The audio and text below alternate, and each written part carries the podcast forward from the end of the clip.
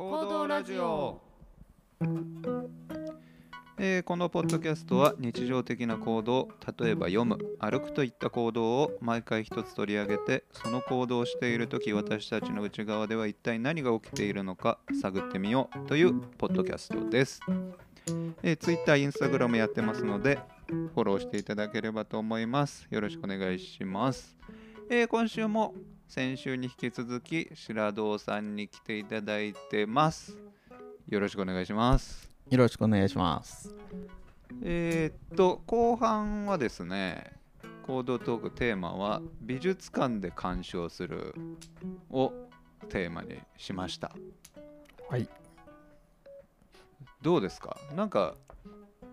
あの引っかかるポイントみたいなのあります？そうですね。まあ、美術館でっていう言葉が、まあ、前についてますよね。この鑑賞するのにね。はいはいで、そうですね。まあ、ちょっとコロナ禍になって美術館にあんまり行ってなかったそうでので、すね僕もあんま言ってないかもしれない直近の記憶がないのが少し残念なんですが、まあ、美術館はまあ時々行ってるし、まあ、博物館とか、まあ、あるいはその古典とかっていうものがまあ隣接していると思はいっていて、その中でじゃあ僕は鑑賞しているのだろうかみたいな。そもそも。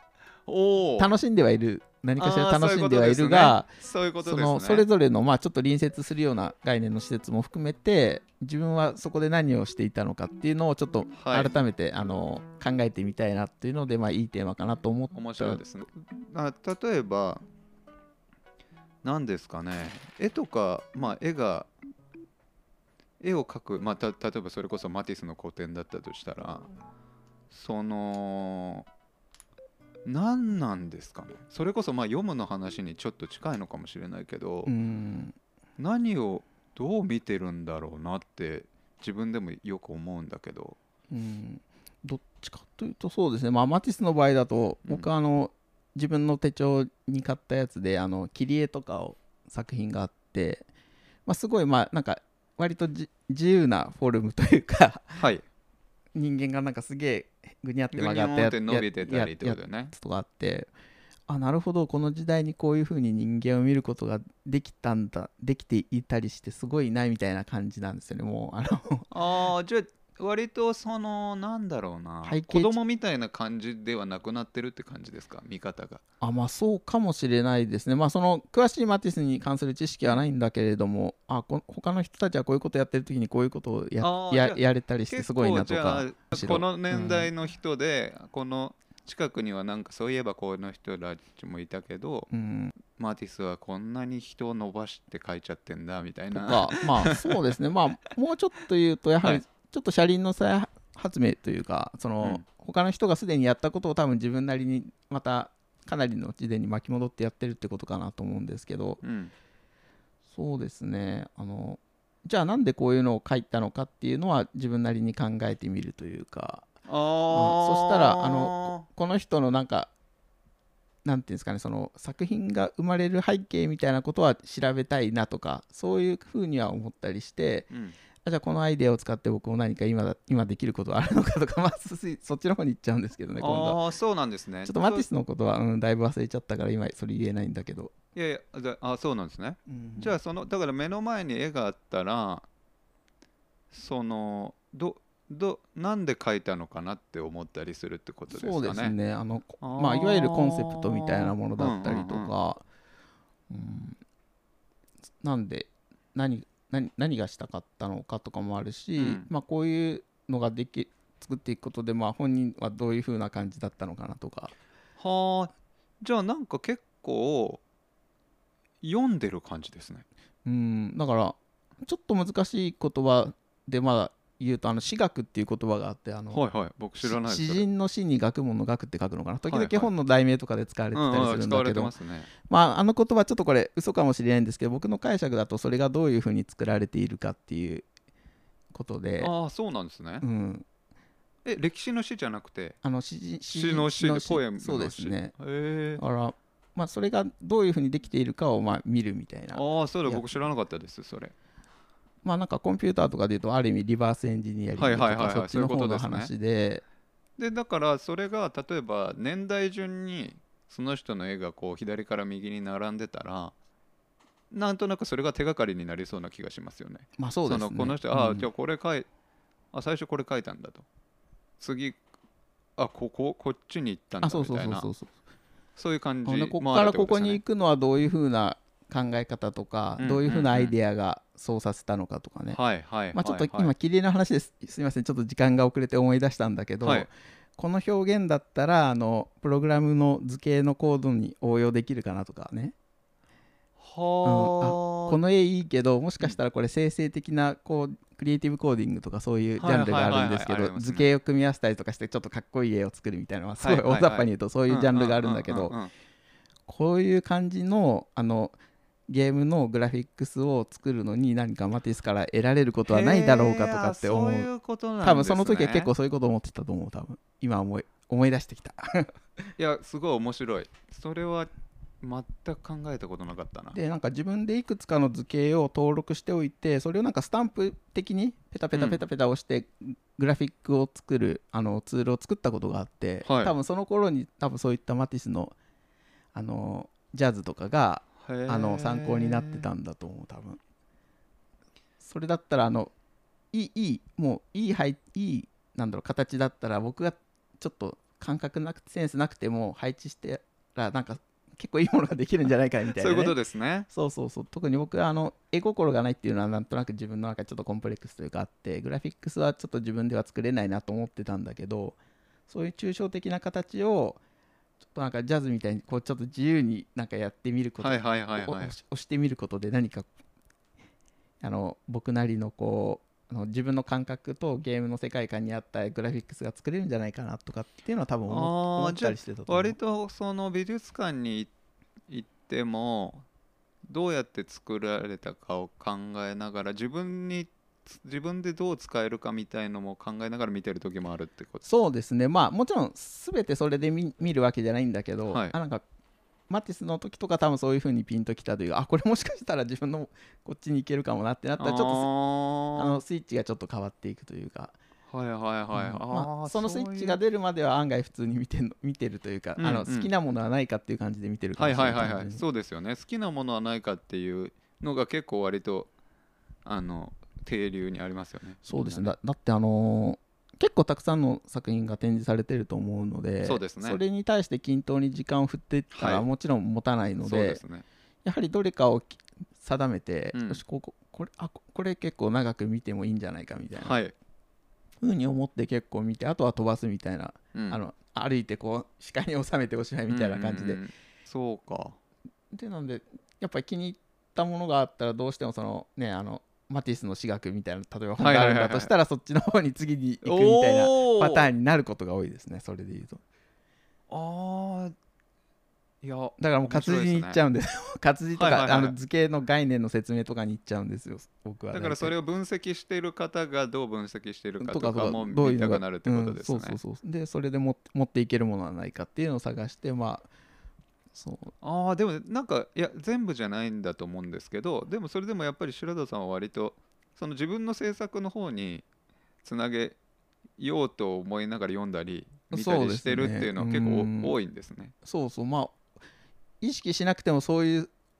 モードになってなってるんですね。なんか気になった気になったものがあった瞬間 になんかどうしてもそっちの方に奪われてしまって、うん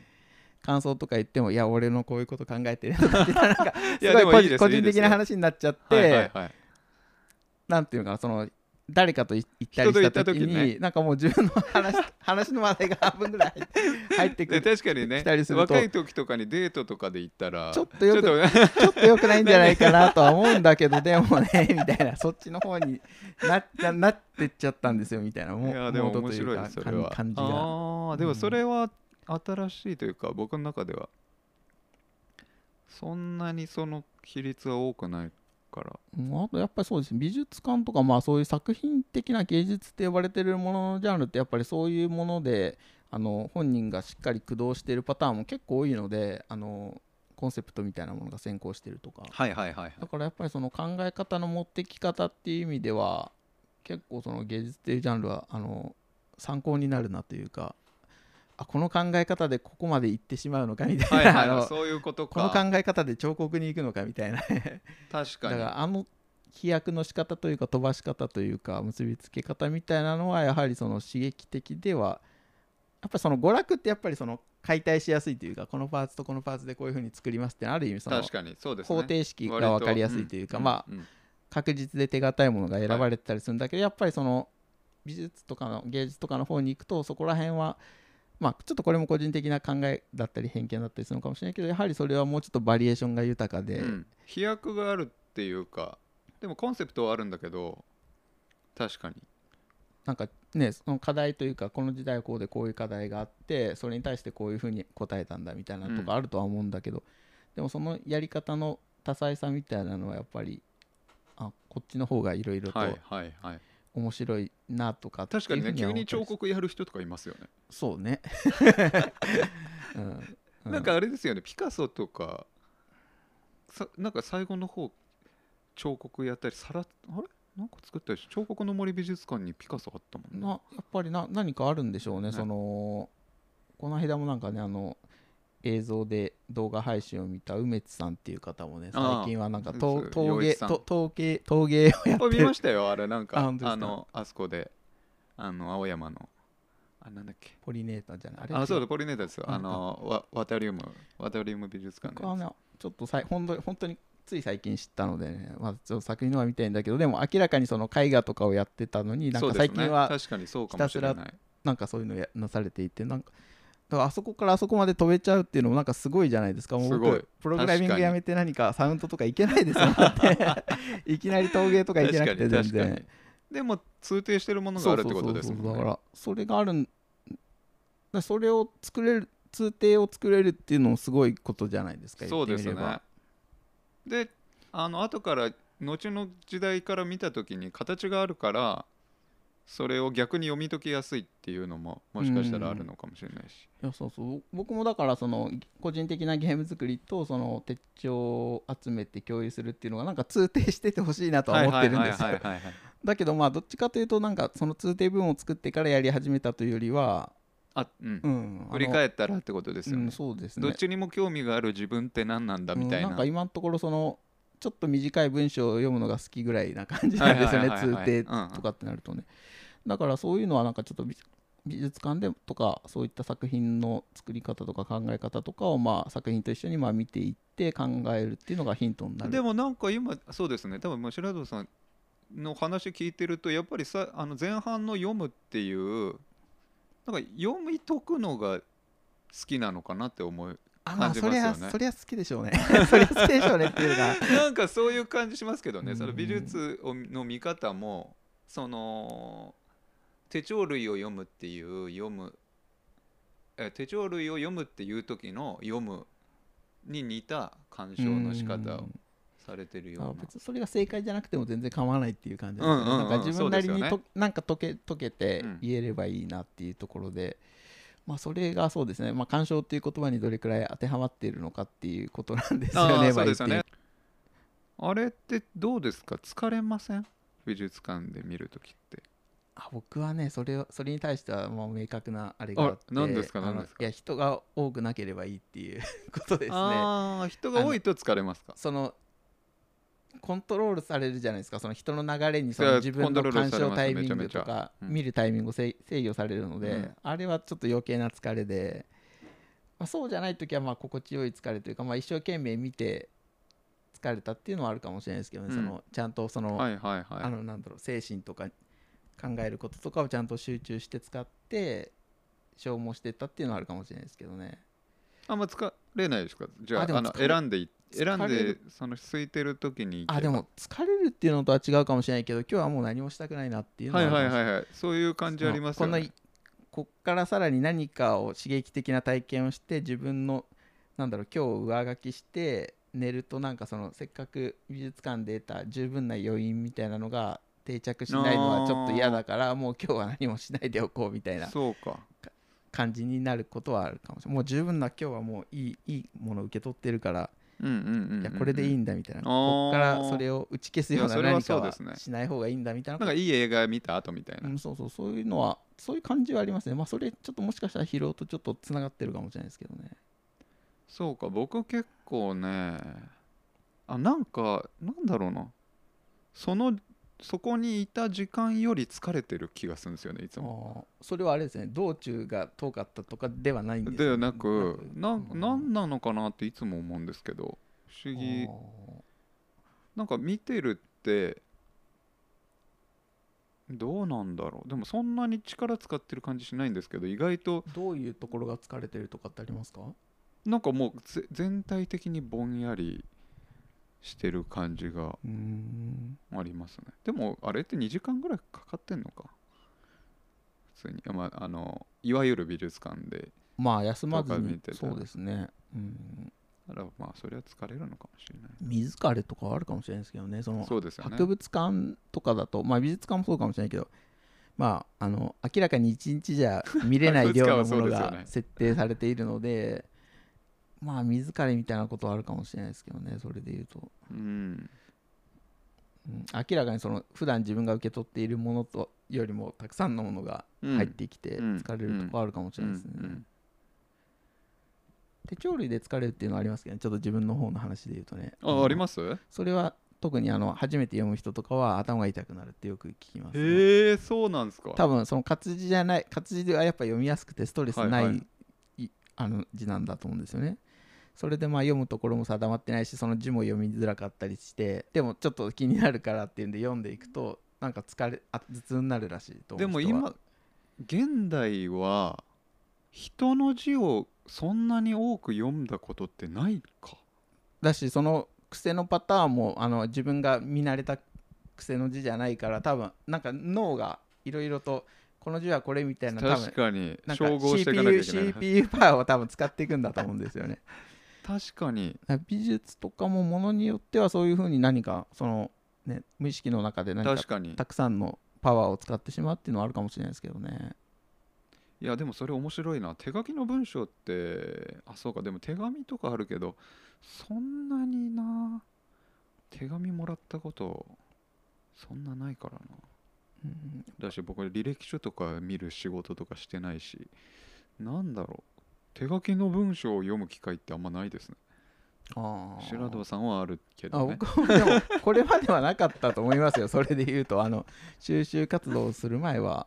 でも多分そのパソコンとかできる前はみんな手書きを見てたわけですよね多そうですね。僕も手紙とかやり取りしてましたよそれで言うと、ね、ああそうか。まあ年賀状とかもそうだしまあ、まあそうですね。年賀状はギリギリだな俺も。でまあ、母母が手紙を送ってくれ、ああそうなんですね。まあ、最近ようやく LINE とかも終えましたけど、うん。まあ、結構手紙でやってきてたので、まあ、そうかそうか。たまにはは返事見するとか。る機会ありますね。うん。まあ、でも母の字だからまあもう見慣れてるといえば見慣れているので頭痛とかにはもちろんならないんですけど。確かにな。それってでもなんか本当に独特の感覚だよな。あ脳の、まあ、脳に、まあ、ちょっと比喩ですけど筋肉みたいなのがあって、そのいくなんかあるじゃないですか。その足はい。ももの筋肉とか、足の裏に筋肉あるとか。そうそういうのがあるんだとしたらやはりそのちょっと読みづらいものを一生懸命読むっていうのは何かちょっと独立気味な筋肉なのかもしれないです、ね、そんな気がしますね。うんなんか硬くなっちゃってる筋肉な気がする。なんかあこれ意外と持たないなみたいなそうですね。2時間ぐらいいけるかと思ったけどいけないみたいなだからなんかそれは美ビ術館のあの感じに似てる気がするな俺は。まあもしかしたらね毎日美術館に行くとそれがそうですね。鍛えられていっられるのかもしれないです。ねてまあ疲れなくなるのかもしれませんしねそれは、確かに。まあ、なかなかそういう生活もね大変だとは思いますけど、確かまあ、み見る人とかねキュレーターの人とかいろいろ見たりしてにそうですね。常にインプットしてたりするんでしょうけどそうなってくるとまた違うんでしょうけどね。美術館な。僕なんかあのーそうですね。僕なんかあんまり自分で読めておくあれをしてないのかもな。だからなんかちゃんと構成しといてほしいって思っちゃうんですよ。なんかそのまあ例えばなんか僕最近最近じゃないんですけども面白かったのがあの電線電電線の展覧会みたいなのがあって。はいはいあの電信柱にあそうですから伸びているやつですよね。あの電線絵画展っていうのが練馬美術館であったんですけどこれめっちゃ良かったんですよ。それなんでかっていうとうん。その時代時代の伝線うん。が描かれた、うん。あの絵画が並んでてはあはあはでだからなんかそのストーリーがもう先に作られてて、あうん。それをああおーおーみたいな感じで見ていけばうん。見れたから面白かったんですけど、いうん。やだから白道さんのように見れ見れたら他のももっと面白いような気がしてきました。まあでもそうですね。その逆に言うと不発だったら不発なんですよね。もうその。そういうことですよね、うん、だし多分僕究極的に言えばいい作品がそのまま置いてあるだけでいいって言っちゃうタイプなんだと思うんですよ。そのある程度何かのコンセプトがあってその作品が置いてあればもうそっからはこっちがやるみたいな感じ。が、はいはいはい。でもそれはそうですよね、うん、それはあるかもしれそうですねないですね。それはそうですね。もう土偶とかは別にそのまま置いてあるだけでいいじゃないですか、確かにそうですよね。いやもうあれはすごいから単体で見てすごいからそ特に何かをしてもらう必要がないというそれはそうかだよな。とかはあるかも。電線。へえへえだからなんかあの展覧会側がやってくれてると面白いなって思える確率は上がるなって思います。あそうですね、うん。まあ、あとはまあやっぱり自分に対して全くその自分が知見というか見方を持ってない時はやっぱりそういうのがないとそうですね。あの補助が。はい、あの何も分からずに終わってしまったりはすると思うんで、逆にそうですね。あのあれ美術美鑑賞とはまた違うのかもしれないけどこう見るみたいなのが全部指示書で書かれてる展示とかああ。見見たことがあって。ああります？うん、あったんですよ。それそれは面白かった面白そうでですね。うん、だからもうポイントあの僕あんまりあの耳耳から何か鑑賞ポイントが流れてくるのはちょっとあんまり体験したことないんですけあれは僕ど、もやったことないですここでこういうふうにこの角度からこういうまっすぐここに行くとこういう角度で何かが現れてきてあじゃあ違う角度から見てその違いを感じることとかそういうふうに書いてあるんですよ。でも一回やるとそれが自分のバリエーションとしうてん、入りそうですよね、そうですね。あなるほど。こういうことをかでそれって指示書が作れるってことは同時にもう作品についてかなり理解していたりだとか意図があってこういうふうに置いてあるっていうことをもう教えてくれてるってえーそことではあるので、れいいな。一回そういうのやってほしいなそうですね。あれは多分あの神妻世界世界さんっていう方がなされたあの、寺田倉庫のでやったなんか展示だったんですけどそうなんですね。そうそういろんな人のやつが巧妙に配置されててそれを指示書に従っていくと楽しいみたいな。なんかそうそうそう。いや今す思ったんですけどいや誰にも教わってないじゃないですか。美術館で鑑賞するまあそうですね。一応その 美術っていう授業があるのとあとはそのねあの展覧会の頭とかにそういったが書いてありますよ何か書いねこういう風メントとか。な、うん。そうそう。だから意外とみんな結構結構人気の休みの日のし過ごし方じゃないですかまあ、あとはまあまあすげえすげえあの舐めたことを言うとあの他の人がどういうふうに見てるかっていう雰囲気を感じ取っていそれっぽく振る舞ってるんじゃないかなっていう気が いやでもそれはは僕もあるよ、うんそれは、うん だからいやいやだからそうそうだからそういう部分もあるから。この作品は立ち止まるべき作品なんだみいやいやでたいなのが もそれはそうそういうところはあるんじゃないですか、はやっぱり。周囲の人の行動でね。そうそうだけど何かをしているっていう感じはあってうん。なんかそれはそれで不思議な行動だなとは思いますけどね、そうそう。だからそうそう。なんでおそう思ったかっていうと、うん。そういうなんかそのこうやって見なさいっていうのが指示書があるっていうのは一つそのまあ自由に見ていいとは言いつつ一つそうやって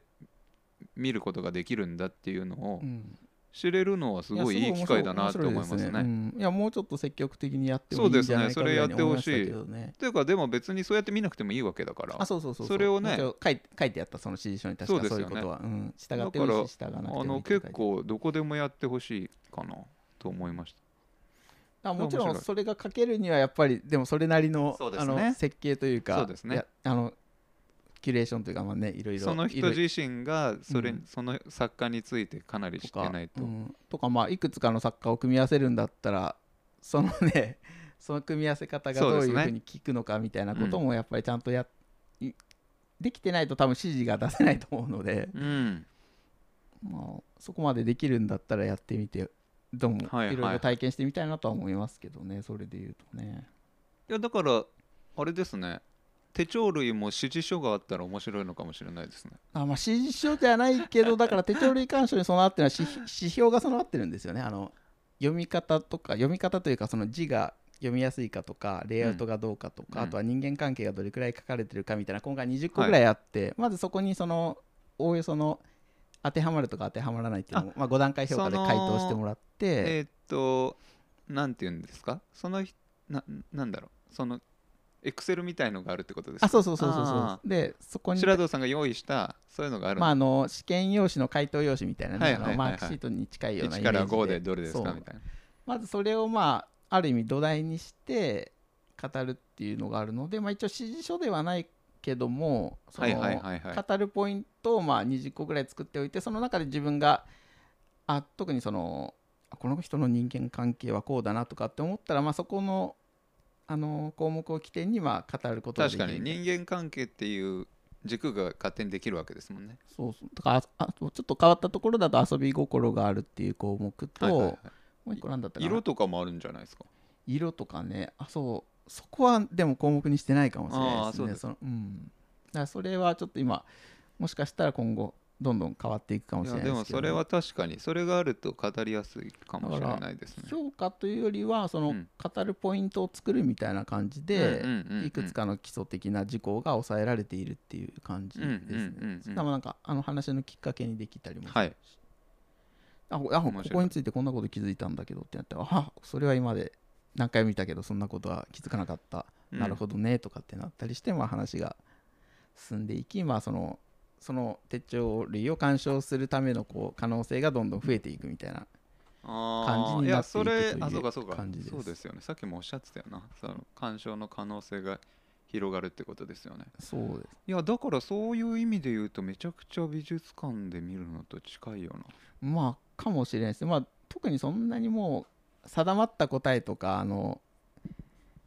まあ、ミステリー小説だったらね。もうこれが真実なんですみたいなのはあると思うんだけど、まあ、絵画とかも、まあ、何かしら真実は含んでいることもあるかもしれないけど、まあね、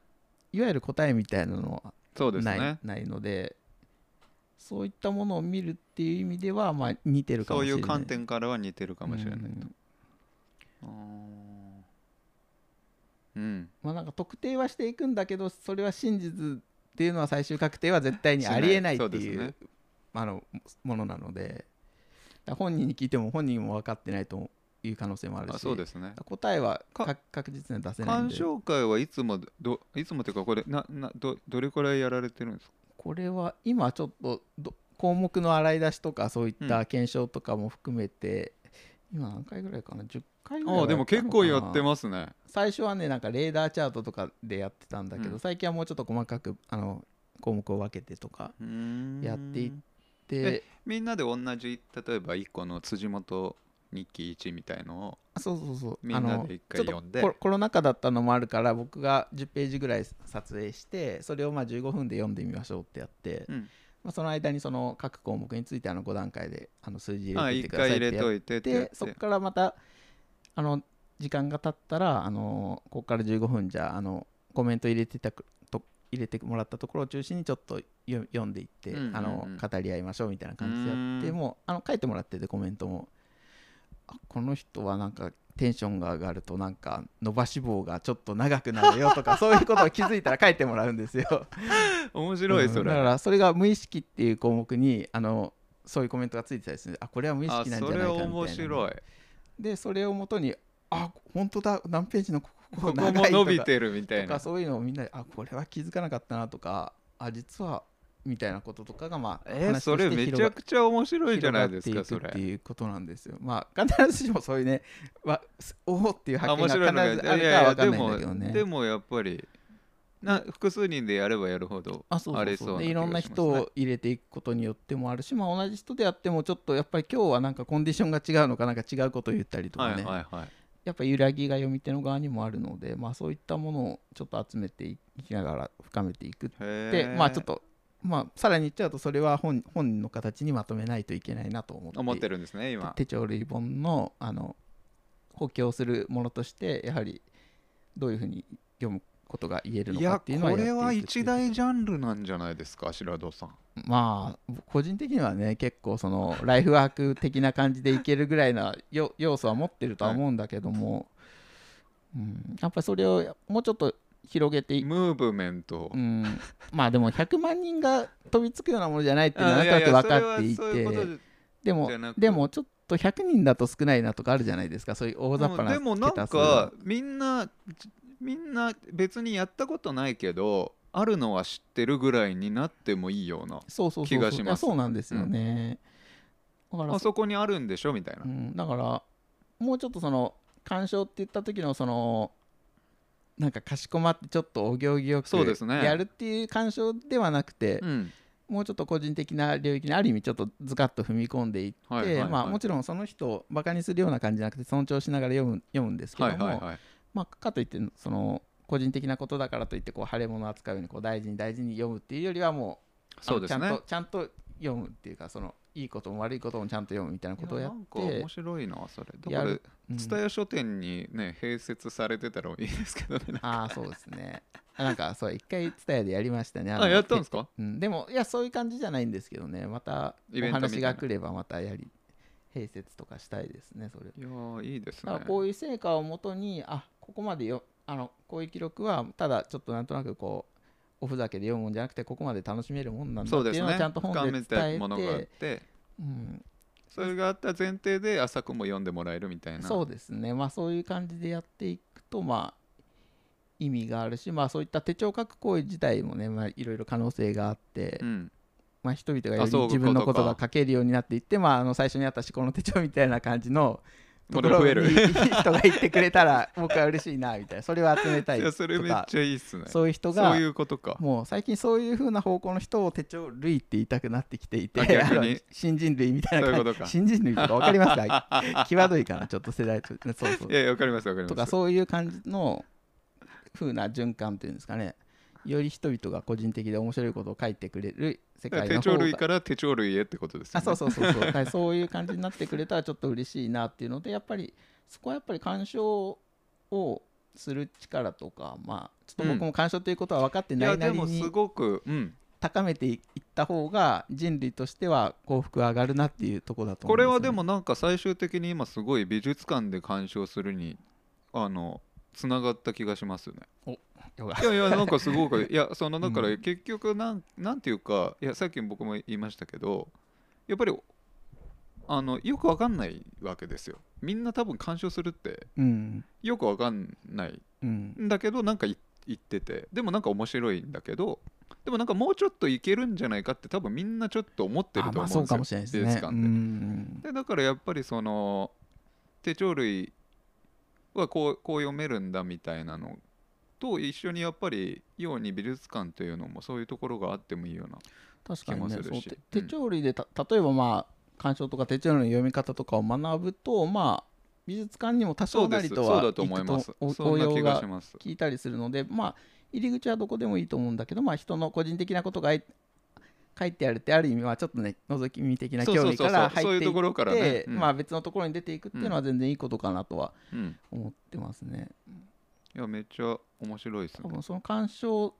ちゃんと人ができて鑑賞のリテラシーとかねあの作る方もあの見る側も上がっていったら多分いろんなものができていくっていうことになっていくはずなので。だから鑑賞ということでいろんなものがつながっていくってことうんそしたですよね、らまあまあまあすげえ大雑雑に考えてもそっちの世界の方がいいでしょみたいな、ね、いやそうですね。うん、感じになるんですよそれはそうですね。でも確かにえあの絵画をこう読み解くみたいな本って結構ありますよね。そう、うん、けどやっぱりなんかなんだろうな。僕もいくつか読んだことあるけどなんだろう。やっぱり個別のものじゃないから個別っていうかなんだろう。この古典に行ってそれを応用す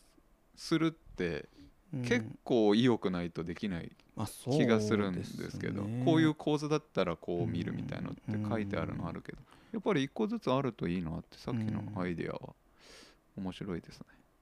確かにね。まあもうこの絵はこういうふうに見るぐらいのねことはあってそこに関してはまあその絵が本当に展示されたんだったらあのそのポイントに従っていける、うんうんうんうん。まあもうちょっとそこからねその方法を別の作品に適用してみようとかってなっていくと多分まあどんどんもう止まらなくなってくると思うんだけど。そうですね。そこまで行くのって結構大変ですもんね、うんただまあやっぱ同じ名画がたくさんねあのやっぱり美術館に来るとなんか人がわっていくところを見るとやっぱりまだちょっとまだその手前なんじゃないかなみたいな。そうですね。うん、やっぱりこう確定していてもうん。うなんかす人にもすごいすごいもの見たって言えてこういうポイントがあってっていうのがもう完全に確定しているものを確認しに行くような感じで言っている人もまあ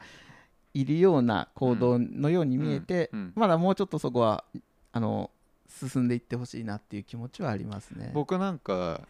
あの介助の仕事をしていて精神精神疾患の子についてあの動物園とか水族館によく行くんですよ。でなんかそこそこにもつながりそうな気がしててうん。そのいや何回も行くんですよだから例えば あの上野動物園なんかもう僕多分1年で、うん。まあ、10回は行くんですよ多そ分れ同じ人とってことですか？同じ人とです。ああなるほど、でもう僕は飽きてるんですようん正直、うん。でもあの今ここにあるようにうん。これあの図鑑動物の世界とか買ってあの もうちょっとさらにあのなんていうか、はいはい。その深く見れる、それを楽しまないとつまんないと思ってて、うん。でもやっぱり飽きてるから。でもなんかそういうのもやっぱり鑑賞だなと思う。ん。いました、うん。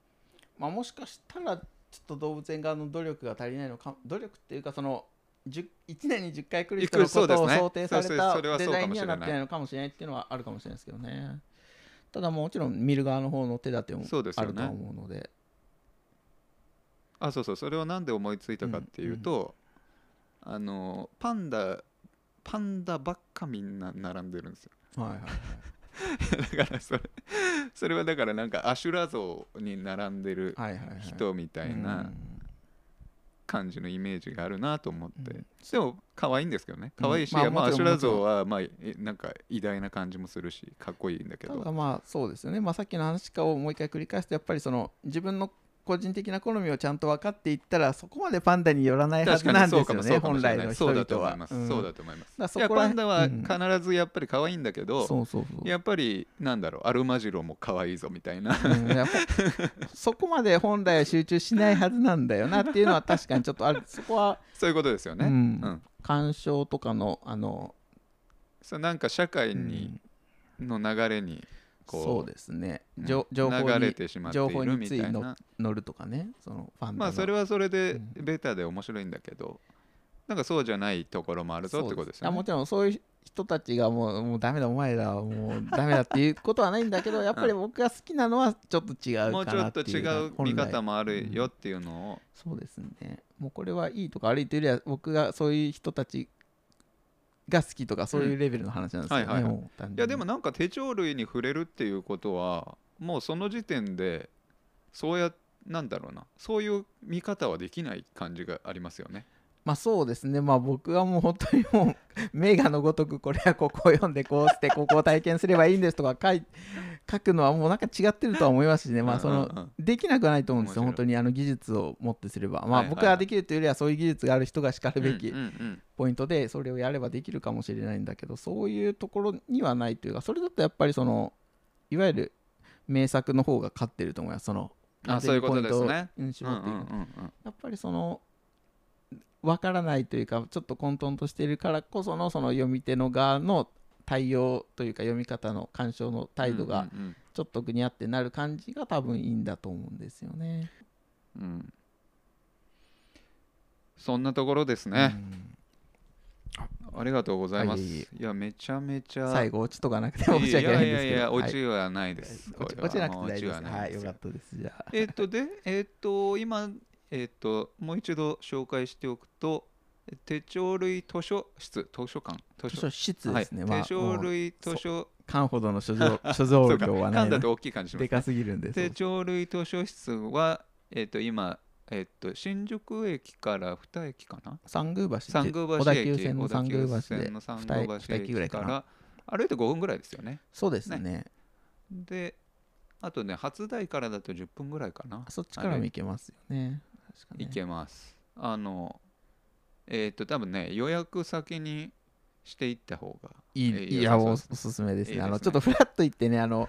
あのー他の用事とついでぐらいだったらいいんだけどね。行って予約僕いっぱいだったら、ね、でも暑かったから、うん。結構が 結構ダメージ。そうですよね。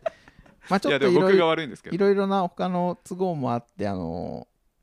やっぱりどうしても一人入ってくるとそこでまあちょっとロックされちゃうというかあの、まあ、コロナの影響もちょっとあるので、ね、そうですよね。ありがとうございました、はい。なのであの皆さんもよろしかったらあのいやよろしかったらっていうかもうぜひ行ったらいいと思います。僕僕もいもう行きたいです。あの昨日行けなかったんで、はい、でまあそうですね。まあちょっとつなげて言うとまあ手帳類、